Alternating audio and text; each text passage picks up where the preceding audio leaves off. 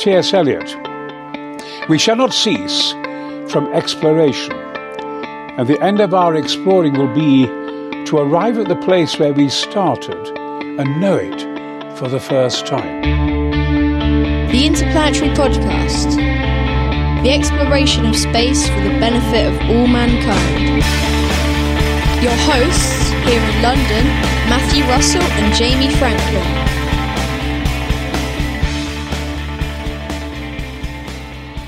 So uh, that was a quote read out to us by uh, Brian Blessed, Jamie. The one, the only. Can you believe that happened, Matt? I can't quite believe it happened. That really was an extraordinary meeting. Meeting one of my absolute childhood heroes and just a hero, just general hero. I He really love is, Brian and just Blessed. and everything he says is true, unbelievably. Do you know what I mean? It's like that can't be true, and then you look it up, and it's like, oh yeah, it happened. Uh, oh yeah, so, oh I see. Yeah, I see. what he's, I see what he's talking. I know about. we always say it, like people being lovely, but he's got Mm-hmm. to top them all, hasn't he? Oh yeah, he's definitely lovely. He's Giving definitely- us so he's much time and so much passion and energy, and having a laugh, and you know, a just all round cracker. The Interplanetary Podcast, putting the ace back into space. We should point out now that that we were supposed to have our interview between six and seven in the evening, and uh, but Brian was running late, and he he ended up arriving at twenty past seven, so he's already late for a key speech he was giving to the British Interplanetary Yeah. Society, and we thought. And then he gave a two-hour speech to the British Interplanetary Society, and we thought, well, come on, you know, this, this he's he's an old guy. He's no way is he going to come back and do our podcast. And then he came over and goes, "Oh, don't be silly!" and went upstairs, and he did an hour with us. Yeah. and and just like, and he was so lovely and so nice to us as well. And he was actually, you could tell he was really happy to be there. He is an enormous space advocate, Really and is. he's actually go, he's going around kicking asses at, at government level. So Yeah. this, he deserves a lot of respect. He's he's a the utmost, the utmost respect. Whilst his brain might be like a pinball machine going off on tangents, which is the best thing ever, um, Yeah. he really does care, and no one's he more is- passionate than he- him. How much of how much has he lived his life? He has Oh, lived God. his life big time, hasn't he? He's lived twenty lives. It's insane. Which is you know and very unlike us two inspirational. Muppets. Matt, eh? did you walk away and, and, and sort of think, oh, I need to sort my stuff out. I need to get Do you know doing what? stuff. Oh no, absolutely. I, I walked away and realised, yes, that, that it actually gave me a bit of um, inspiration for the show. In fact, I, Hmm. I really think that that that we, sh- if we could be a little bit more like Brian, a little bit more like Carl Sagan, and it's all about like just being aspirational about space again. About I just treating it like it's somewhere that something magical can happen. Absolutely. That's why. That's what I thought. Uh, but just to bring us back down to earth, Jamie. Oh, don't do that. So I've got a couple of corrections from last week's show. oh, I love our So yeah, corrections. Go I know then. one, one, one from you and one from me, and both are quite funny actually. Okay. So it, our friend, our friend Jake from the uh, We Martians podcast, Big and we, we talked about Jake. Yeah, big big up the We Martians podcast. It's really really It's good. In Get actual fact, I was listening to his off nominal podcast as well this morning, which he Oh, I haven't heard that. Is it good? yeah uh, yes, it's, it's a lot more chatty. It's a lot more chatty. Okay. So uh, yeah, so you should check out both of those. But uh, J- Jake um, uh, write, writes in because he noticed that I, I cocked up, and I'm, I'm really embarrassed by this one. So T Rex and Triceratops, Triceratops lived at the exact same time. Of course, Oh, I wasn't in my mind. In my mind, I was thinking of Stegosaurus, and I don't know why I didn't pick it up. Normally, I pick these up in the edit. But I didn't pick it up in the edit either. You realise So I've gone. I've gone and told a load of people who don't listen to the podcast that fact. Yeah, Now Stegosaurus, not Triceratops. myself. I know. Do you know what? In my mind, in my mind, it was that, and I thought, ah, the worst thing about it It's is that Jake's Matt. now got one up on me. Ah! Yeah, that's true. Well, we'll have to scan through his podcast Oh, but, but it turned with out a that we- we, fine-toothed comb. Uh, yes, we're going to go through and find every single thing that was right. I did actually start a, a very funny thing that uh, Brendan from Are We There Yet said that someone keeps writing into his show saying, "Oh, you said it put it into orbit when when you really what you really meant to say was it it, it put it into geosynchronous transfer orbit. Oh. God! And it's just like, are you joking? Life's too short, geek. And Brendan's got a boss as well. Apparently, he went to his general manager. Really? yeah, that's ridiculous, huh? Oh And, god. and another. Uh, so, but luckily, there was a correction for you as well, Jamie. oh, go on then. And this is really cool. So, this guy called Alex. Yeah. Um, he he wrote in and and, was telling telling me how much he had enjoyed the podcast.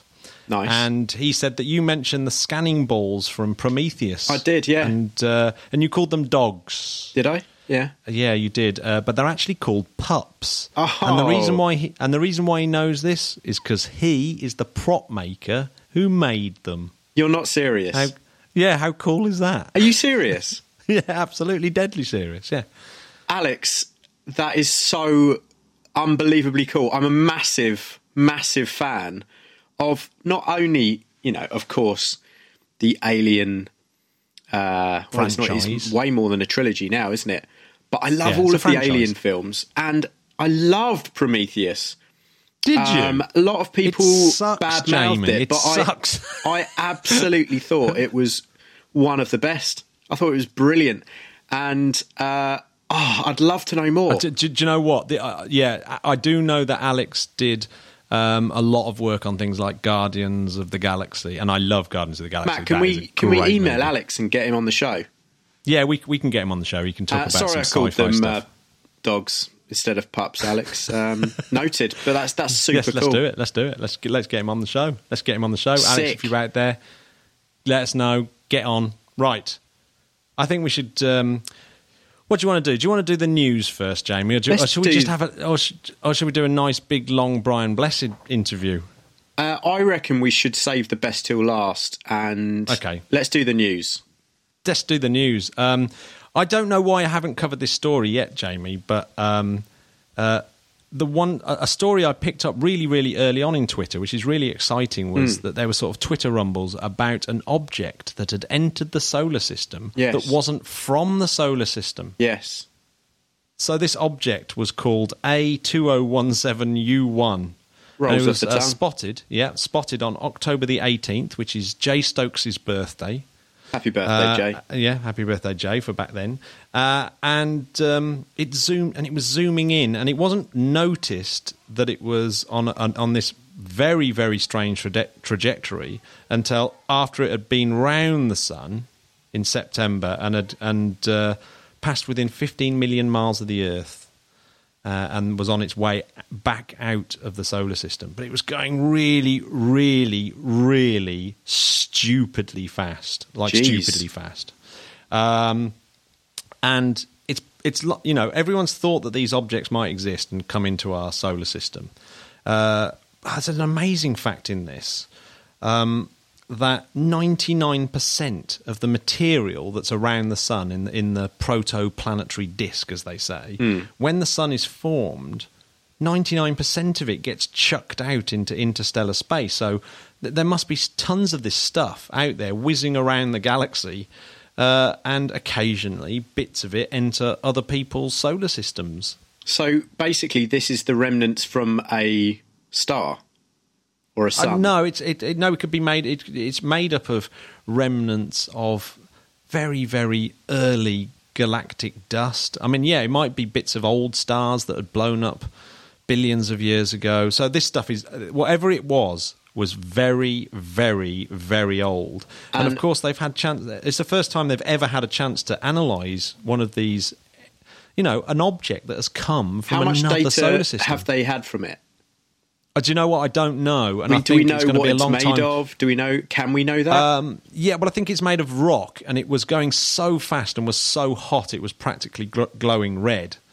Um, so yeah, I think they do know what it's made from, and it definitely wasn't a comet because it wasn't putting out any kind of uh, dusty trail behind it, or you know, Hmm. uh, no gas or anything. So it was literally just a great big. and let me ask you this, in. Matt: how how much did the uh, alien nuts get on get involved? Oh, do you know what? I, I, I haven't followed up the story on the alien nut side. every time astronomers spot something that they're not quite sure what it is, it's always a UFO, isn't it? Yeah, yeah. They're like, yeah, oh yeah, it's here, finally they've come to visit us. Have they, or is it a rock? Uh, no, no, I, I reckon it's just a rock. I mean, it, I mean, it could be. No, I mean, Matt, as much as I would love a visit from uh, from a little alien, Well, Jack, Jack, it brings me. You bring me nicely onto the next point, Jamie. Oh, yeah. because we were in Arthur C. Clarke house interviewing um, good old Brian Clang. and Arthur C. Clarke also wrote a book, a very famous book called Rama. Yeah. and Rama was about a spaceship that enters the solar system. And literally does a flyby of Earth, and ju- is just using the sun really as a uh, as a as a gravity assist. It would seem, uh, and um, and the whole story is based around finding this mysterious object as it whizzes through the s- solar system. Right. So um, obviously, this this asteroid is very reminiscent of that, and uh, so a lot of people want to call this asteroid instead of A two zero one seven U one, they want to rename it Rama, and probably That's rightly cool. so. Really, it'd be pretty cool, wouldn't it? Yeah, I like that. so, Um, but it still needs to be confirmed. Hey Matt, talking of the British Interplanetary Society, I Yeah. think that we should Yep, say yeah. congratulations to our mate Colin, Colin Philp, who made vice president recently. yeah, so and, his vice and president Colin was elect of the also uh, he was the man who uh, took six months to get Brian Blessed um, to come down and give a talk, and subsequently then talk to us. So. Uh, we owe him a great debt of gratitude. Um, so, congratulations and thank you, Colin. Yeah, Colin, what a great what a great guy. I love spending coffee mornings with with Colin. Lovely guy, and he's a Deep Purple fan, isn't he, Matt? Me and Colin are off to see are, are off to go and see Deep Purple, courtesy of uh, Ian Paice. But Well, he's he's he's a bit good, isn't he? so uh, bit of dad rock for you both. bit of dad rock, yeah. Um, my one of my favourite things in the last week was your. I, I know you love the name of Sierra Nevada's Dream Chaser. Oh, do I ever? Dream Weaver, Midnight Beguiler. It just sounds like something that Matt Berry would make up. yeah, I, I, I like to think of it as the uh, the female wing of the Jamie Franklin f- fan club. Yeah, pretty much. I don't like to They're, talk about they're it. dream Matt. chasers. They're dream chasers, Jamie. They're Yeah, They can, they're they just chasing dream. the dream. They can dream.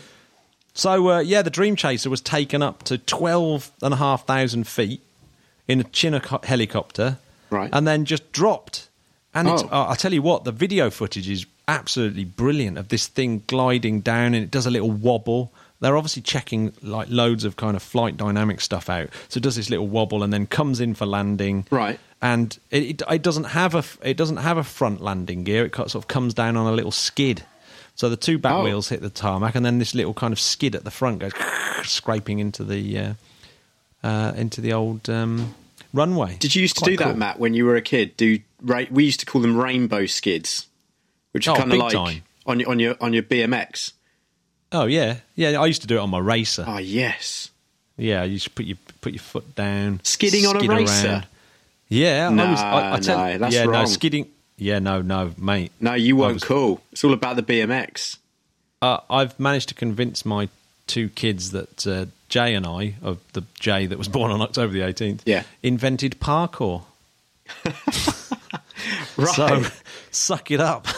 Wow. Okay. So you, Yeah. did, did you actually invent parkour, or are you uh, Yeah. sending them on a wild Um, goose chase? well, to be honest, Jay and I used to jump from wall to wall out, outside the When you were- pharmacy when you were pissed? When we were kids, well, no, Yeah. when we were kids. Oh, way yeah. before, and that and that predates the invention of parkour. So yes, we invented parkour. I, I just, it's just ridiculous. No one invented parkour. We're just Okay. jumping from building to building. It's a silly thing. Yeah. Yeah. Um, yeah. Well, you heard it here first. Yeah, so yeah. In fact, I've, ma- I'm going to make that a fact. Jay and I invented parkour. I wonder who's going to write in. Actually, Um, uh, yeah, I I, can't wait. invented parkour. This is Mr. Parkour. No, I don't. Well, Monsieur Parkour. Yeah. Um. So anyway, let's get back to Sierra Nevada's Let's do it. Dream Chaser, Dream Weaver, Midnight Beguiler. so the uh, background is that it's um, it was at one point supposed to be competing with the Boeing Starliner or the SpaceX Dragon as the uh, co- as the commercial crew. Uh, capsule that was going to take astronauts up to the International Space Oh, Station, but it got it got it got dropped by NASA because they didn't think it was going to be ready in time. Yeah. they didn't think it would be completed by 2017. But hang on a second, neither's Starliner and Dragon, but we won't go there. So, uh, so they've been, but it has won a contract again now for uh, taking up freight to the uh, International Space Station, I believe. So Okay. it looks like, yeah. So it looks like in 2019 they're on track for uh, a launch of the Dream Chaser into space.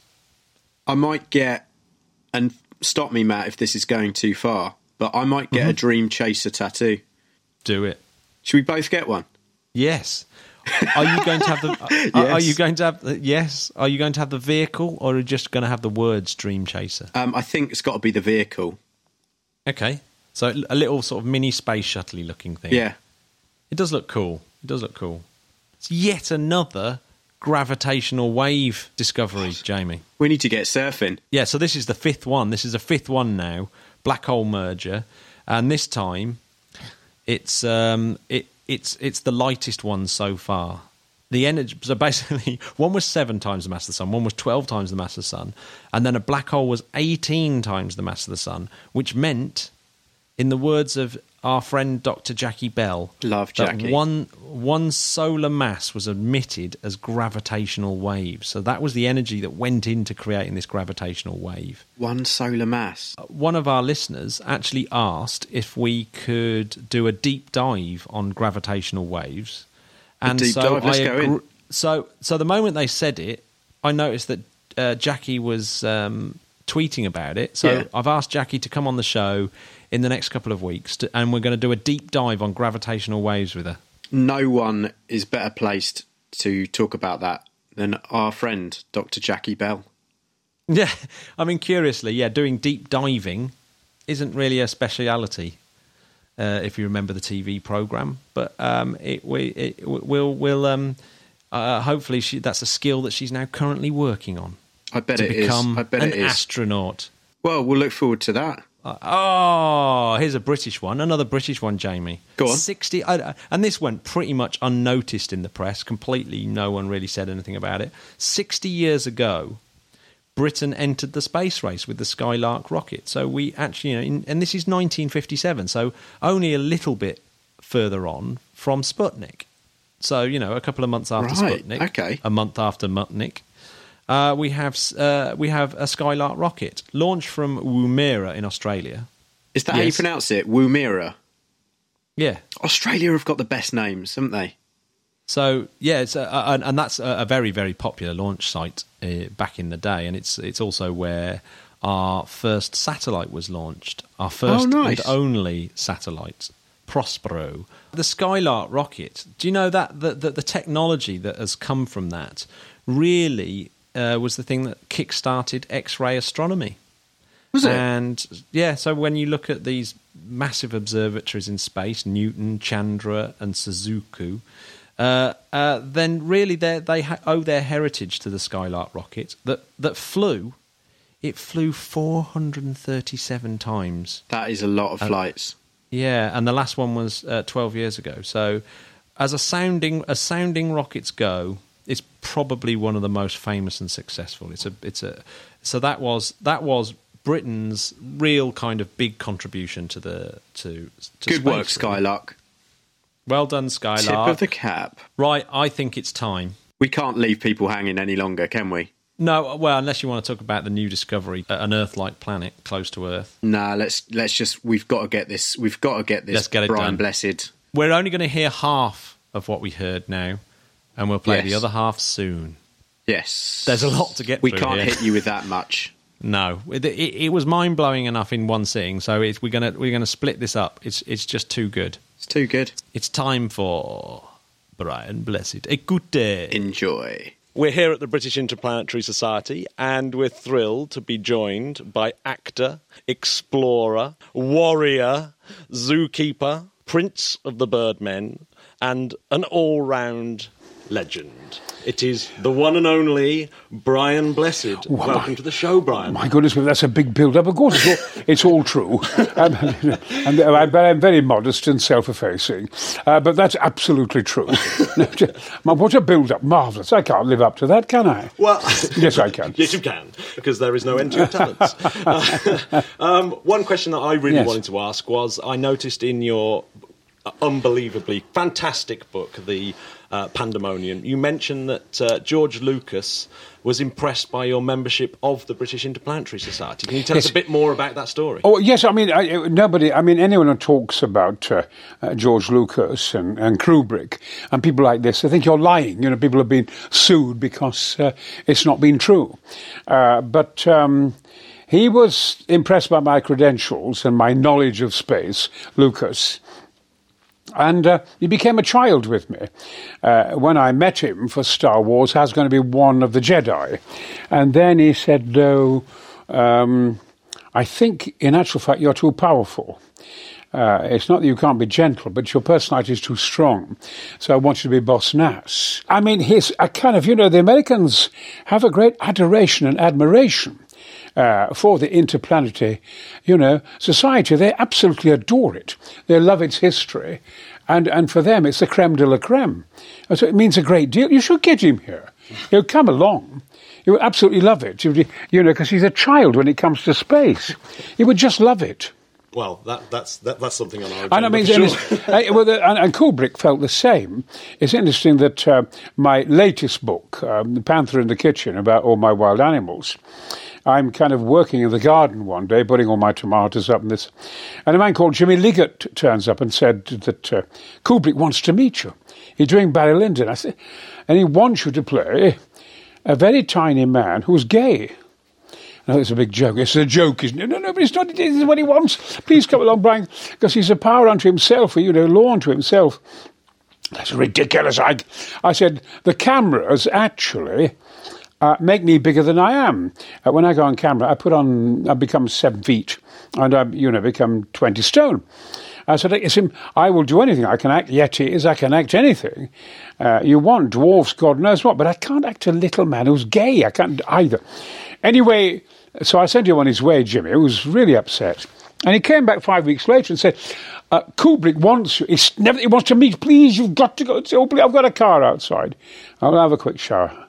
I was intrigued. Anyway, I got there, and the great Kubrick, um, that no one ever meets, was directing Barry Lyndon. And there were thousands of soldiers and about a thousand sheep in this particular scene. And I arrived there very quietly, because I'm actually normally a very kind of quiet person. I just have played five parts that are over the top. And I'm there uh, sitting, and, right, Mr. Kubrick, we're almost ready. Okay. He turned around and looked at me. Hello, Brian. Brian Blessed. Yeah. Hello, Mr. Kubrick. I won't be a moment. Action. And the sheep went and the soldiers went. And then he stopped. Oh, my God. He said, cut, cut, cut. Didn't anybody see my finger go up? That's when you release the sheep.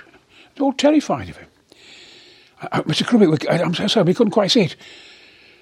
Oh, I'm wasting my time.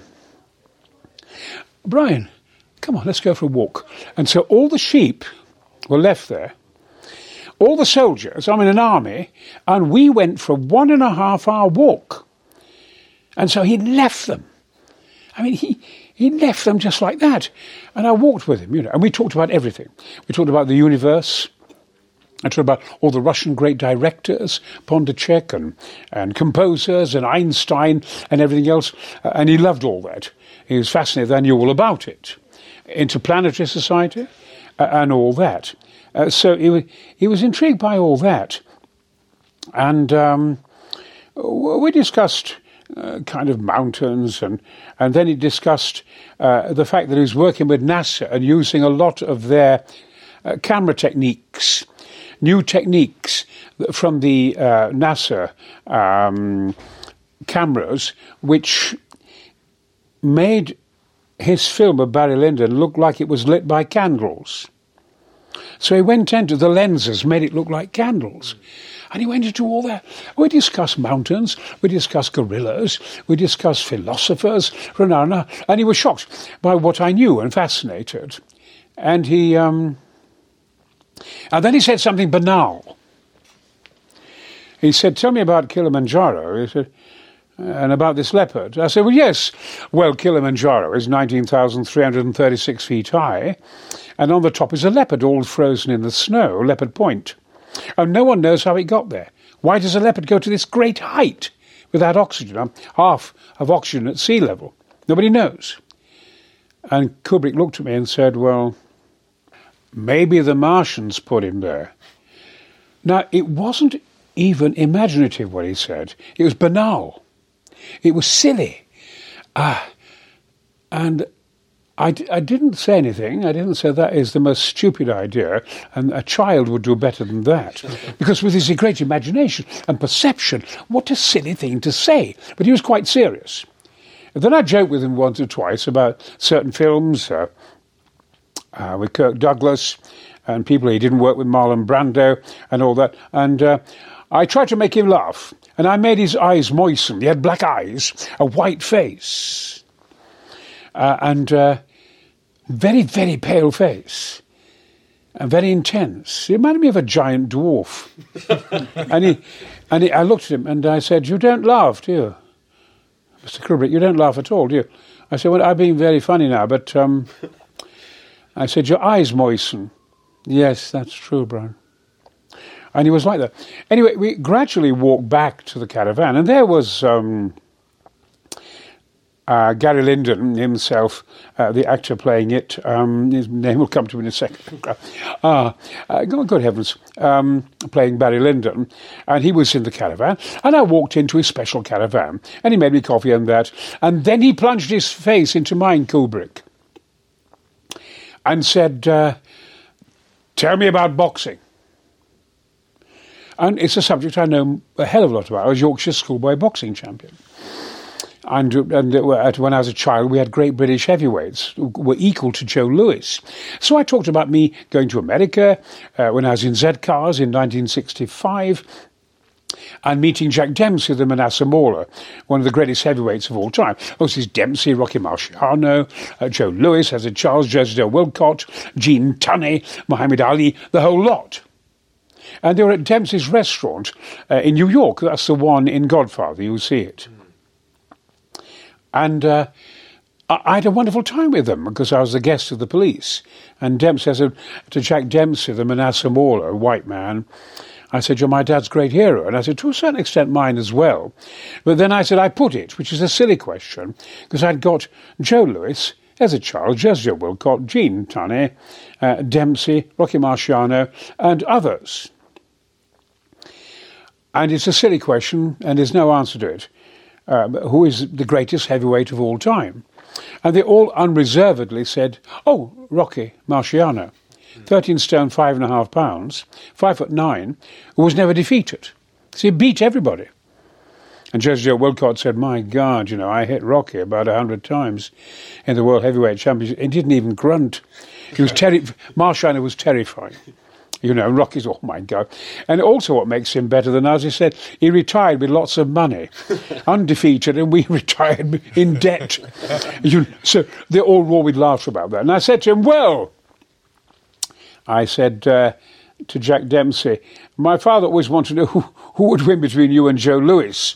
It is always considered the, the greatest heavyweight of all time is Muhammad Ali, but the best is considered to be Joe Louis, the brown bomber. Ali said that too. He said, Oh, I couldn't have coped with him. Not the speed, not his terrifying accuracy and power. Would you have beaten Dempsey? And Dempsey said, I'll answer that, Brian. I think that uh, in a straightforward fight, he'd, have, he'd have outpointed me. Well, he couldn't have knocked me out like he did with everybody else. And Louis said, Yes, but Jack would have beat me in a phone booth. so they were very generous to each other. Of course, I'll end on that note by saying that knowing all about boxing and heavyweights, you cannot judge kind of Henry Cooper or uh, Joe Louis or, or, any of the big heavyweights at the moment, Joshua and all of them. Because if Marciano were alive today, he'd be four stone heavier and be five inches taller. They weren't as big then. But nevertheless, taking all that into account, I don't think Joshua, any of them, could have coped with Marciano. They'll go to Marciano and just simply say to him, Have you ever seen a Marciano fight? It's like the end of the world. He could fight 500 rounds non-stop. He had a Suzy Q, his right hand, which put people in hospital for life. And the presidents wanted to meet him in America and he showed this great big... And he was a sweet guy yeah. out of the ring, but lethal in the ring. Absolutely terrifying in the ring. It was a great uh, Rocky Man. So anyway, I discussed all this with Kubrick. and then when I finished and... Uh, Kubrick said, right, well, um, I'd like you in a few weeks' time to come to my house, I've forgotten the name of it, in Somerset. Come and visit me there and to discuss the boxing and everything else. Because it's my biggest passion. Surprised me. I'd thought it'd be space. Right, surprised me. I said, I, it's extraordinary, isn't it, Stanley? I said, you brought me along here not to offer me the part of a small man who's gay.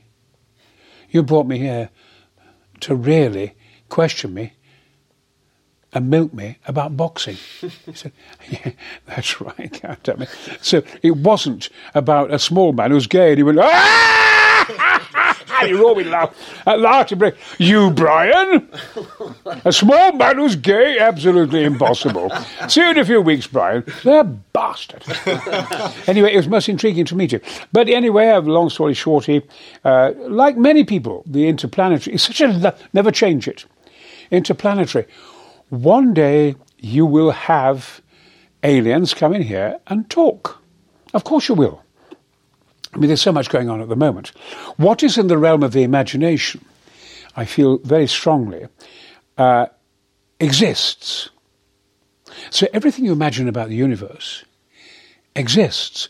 I mean, I didn't tell them down there, but uh, life, I feel, is not a discovery at all.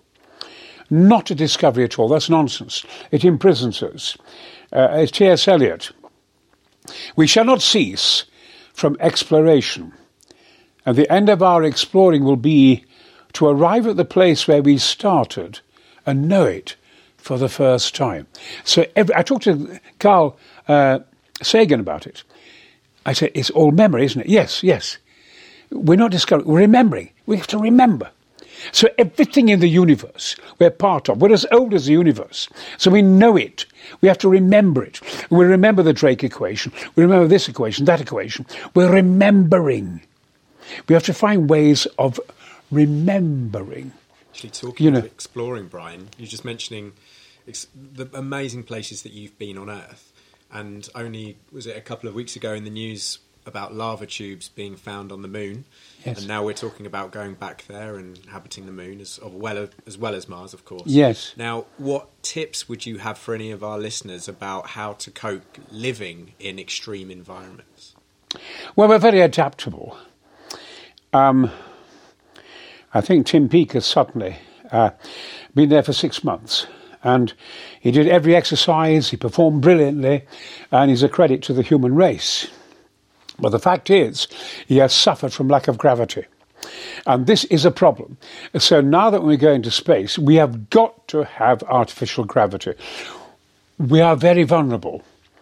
Um, when we first went to the moon, when we looked at the cameras of Aldrin and uh, uh, um, Buzz Aldrin and um, Armstrong, etc., Collins, when they looked at the filming, they saw these white streaks. And of course, it was cosmic rays. Now, I've been at Everest three times, but I've been up there without oxygen on one occasion. And I have a gift for it. I'm uh, not bragging, it's just I have this gift, thank God. I think it's because of love in a way, you know, that I'm looked after. Uh, but um, when I was between there's a change at 5,000 feet, there's a change at 10,000 feet, there's a change at 15,000 feet, a height of Mont Blanc. Then you feel the altitude. A change at 22,500 feet, you've got 14 days to live and you will die. Lack of atmospheric pressure, gamma rays, cosmic rays, lack of oxygen, you name it. At 28,000 feet, you've got one day to live. And you, it doesn't matter how well acclimatized you are. When I was at 28,000 feet, I had a day to live. I felt great. But they're on the, Brian, you gotta go, turn back soon. You must come down. And you're passing people who are dead like statues because their oxygen's run out. But I didn't know. Anyway, and so forth. Uh, therefore, that's why the Russians and Americans are very interested.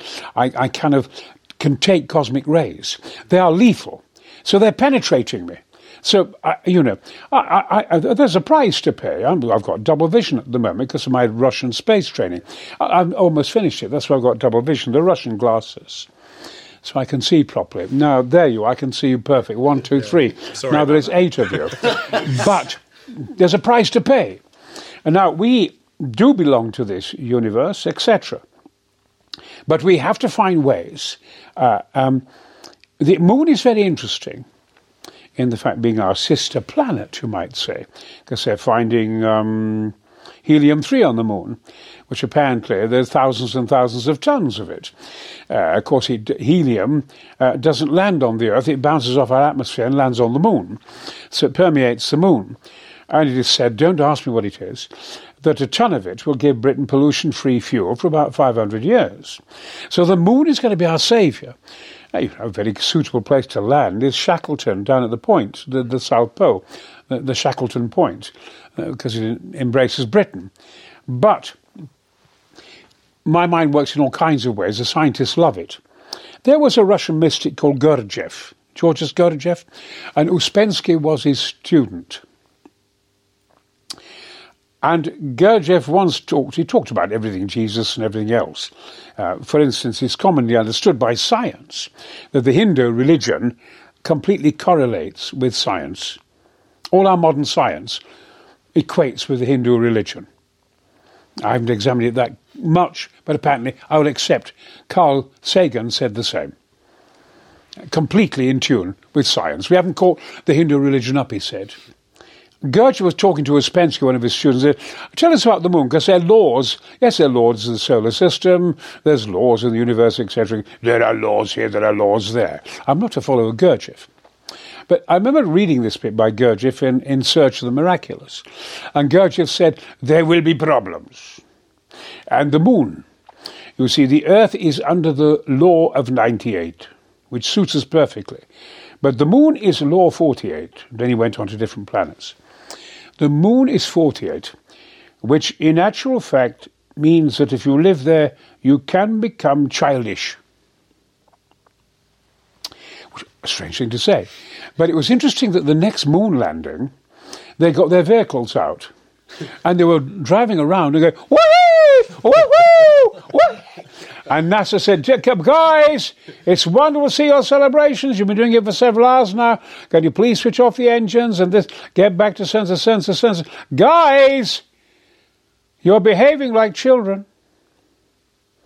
and always remember Gurdjieff saying that it will make so the, the people who live on the moon might, you might, people might say, when they're leaving Bridlington or they're leaving Brixham or they're leaving Birmingham, we don't like really going to the moon because the people who live there, they're a bit childish. Uh, you know? so I'm just saying that each world will have an effect. But we're part of it. And Mars, we're finding, you know, is a miraculous place. It's mountains. I'll never forget Chris Bonington once. Bonington, um, uh, was a friend of the past and helped me with my mountaineering, and, and hell with altitude, by the way. Uh, uh, you know, and he came back from trying to climb Menlungtse with all the British climbers, mm. Alan Hinkes and all of them, and David Breashears from America.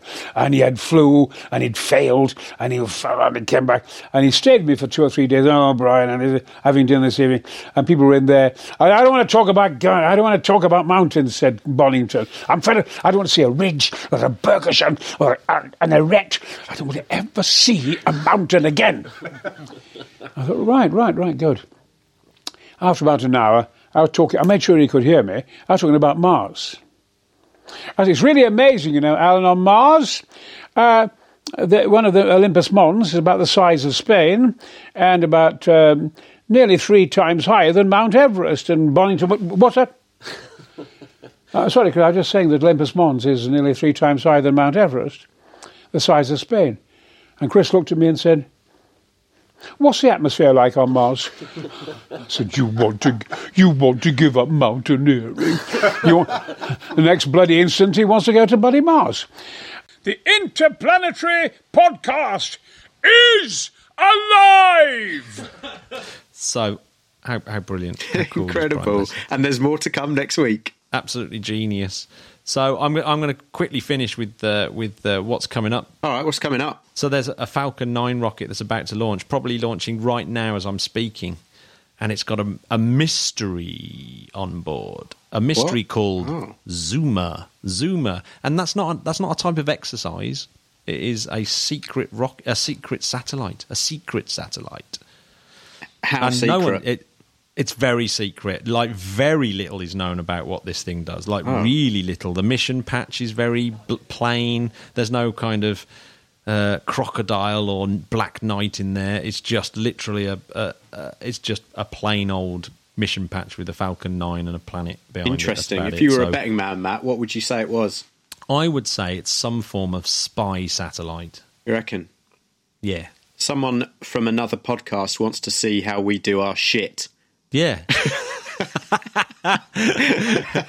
Jake wants to know how come we keep getting This so many Jake. things This wrong. is definitely Jake. I, I, am I'm going I with think that. Jake is trying to infiltrate our notes and putting in wrong facts so that we, you know, we look like fools oh my god. because we would never, God. we would never get facts wrong normally, no, no, as you time. know. So No, I think he's been influencing us. I think he's been sending like like really yeah. So we get it wrong.